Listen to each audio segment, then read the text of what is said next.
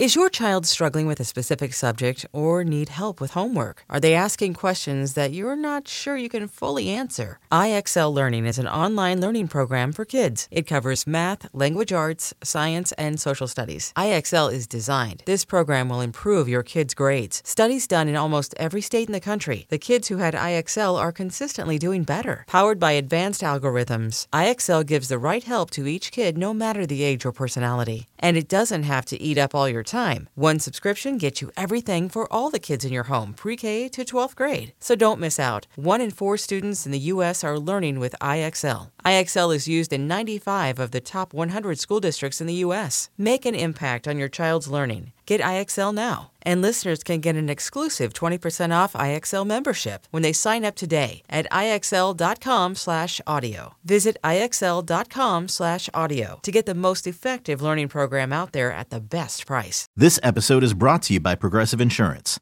Whether you love true crime or comedy, celebrity interviews or news, you call the shots on what's in your podcast queue. And guess what? Now you can call them on your auto insurance too with the Name Your Price tool from Progressive. It works just the way it sounds. You tell Progressive how much you want to pay for car insurance, and they'll show you coverage options that fit your budget. Get your quote today at Progressive.com to join the over 28 million drivers who trust Progressive. Progressive Casualty Insurance Company and Affiliates.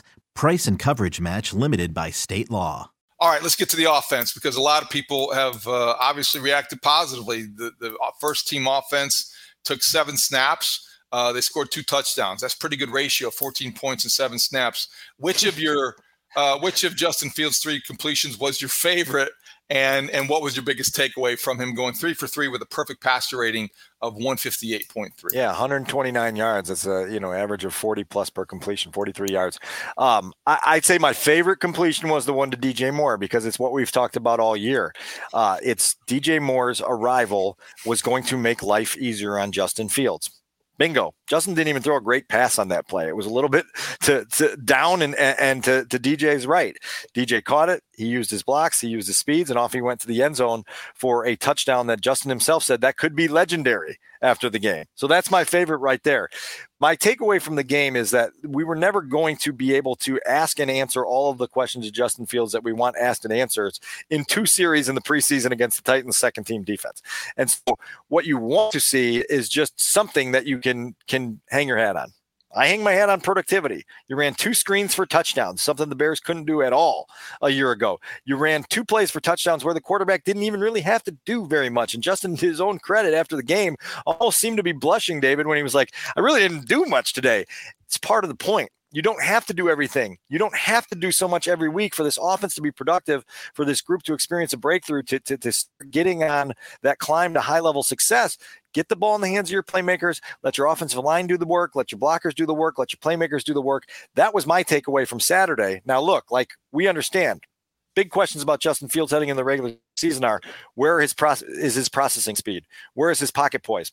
That wasn't tested on the 3 passing attempts he threw, all of which, by the way, were completed behind the line of scrimmage, including the little check down sidearm shot to Kari Blasian. There's a lot more that needs to be answered. We're going to learn a lot more in these 2 crossover practices in Indy than we did in those 7 snaps Saturday. But I lean stably on that productivity and hope that for Justin and the entire offense, it was a reminder that, hey, this does not have to be some sort of roller coaster thrill ride every time for us to score points. Throw it out to your playmakers, make a few blocks, spring it loose. Bears offense 2023 from check down to touchdown, because that's exactly what happened. And I think the touchdown to Khalil Herbert was, indicative of just how elusive Justin Fields remains. And he made a good read on that and he escaped. But I do look forward to seeing the ball thrown down the field. I do look forward to getting everyone involved. But the thing is, you're exactly right. What it does when you have a number 1 wide receiver like DJ Moore and other weapons that just make your offense more dangerous, it increases your margin for error. And I think last year, let's say, for instance, the same throw, which, let's face it wasn't a great throw to DJ Moore. It was kind of low, and he had to go catch it. Now, there are receivers that would go down and catch it and then, gain 10. There were some receivers that would lean down to catch it and drop it.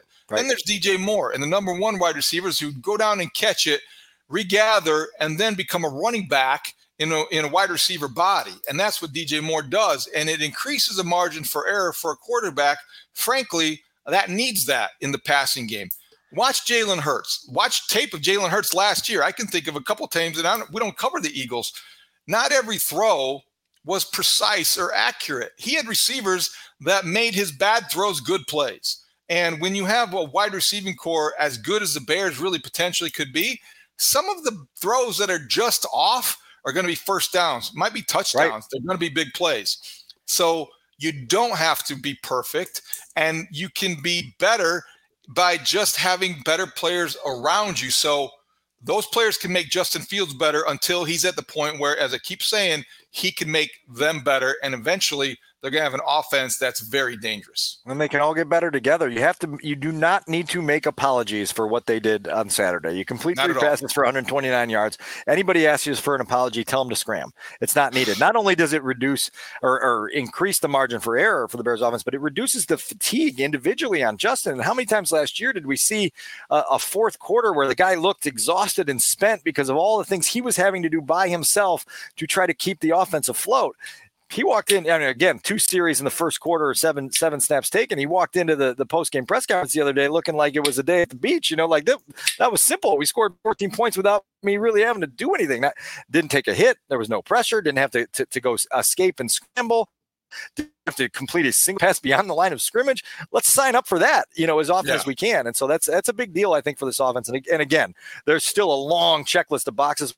We want to hit them, see how they work. And if they work to the point of getting you across the goal line. A couple quick things before we get out of here. Offensively, let's stick there. Roshon Johnson had a 24-yard run. He took some reps with the number 1 offense on Monday. The indication is he might be in for a larger role. It will be a running back by committee approach, but is there a chance that even though Khalil Herbert had his own moment with the long touchdown catch and run, that Roshon Johnson could be the guy that becomes – I don't want to say an opening day starter, but gets the bulk of the carries? Do you see that trending in that direction? Certainly intrigued by it, without question. I mean, I have major questions up and down this roster about depth. None of them are at the running back position because they've got 3 guys there that really turn your head and all bring a little bit something different to the table. Roshon Johnson's 24-yard run against the Titans was a terrific display of vision, and then just that quick-cut agility to kind of cut once in the hole, another cut to get north and south.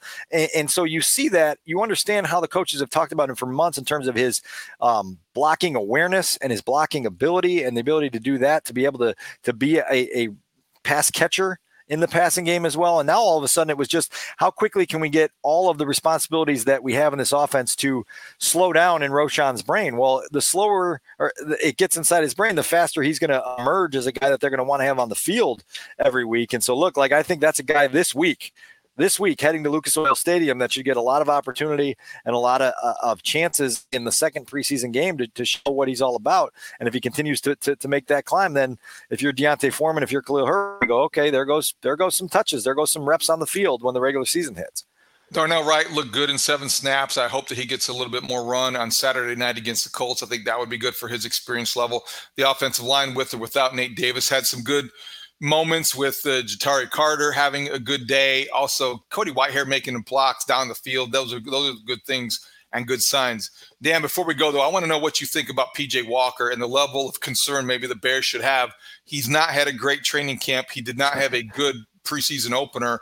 Is there any reason to start to worry about the backup to Justin Fields, which is a very, very important job on this roster? Well, look, you know, the Bears QB2 job has required at least one start in 13 consecutive seasons. So an educated guess tells you that there will be a week in the fall where you go, oh, PJ Walker's starting this week, you know, and you're going to have to figure out what you can do with him. Look, he's won in this league. He's won as recently as last year with the Panthers in adverse situations. I don't press much of a panic button here. The Bears are not currently in a situation where struggles of their backup quarterback is going to sink their season. You know, they're not in one of those modes where you're contending for something. So the biggest thing you want to get out of PJ Walker is on a week-to-week basis, is he helping Justin in ways that produce meaningful development for Justin? And then when he has opportunities to play, can he you know, make the most of them and at least be successful so you don't have a major drop-off? Nothing there with PJ yet to this point gives me any sort of, you know, butterflies in my stomach or nervous anxiety. But you got to hope that whatever playing time he gets these next few weeks, he shows some positive signs and an ability to create a rhythm and get that offense moving in the right direction. And your guy, Tyson Bagent, he showed out the other day, fourth quarter preseason games, you get a chance to make some plays, go make some plays. And fourth down conversion the other day was pretty impressive. And he'll get some more work here the next 2 weeks as well.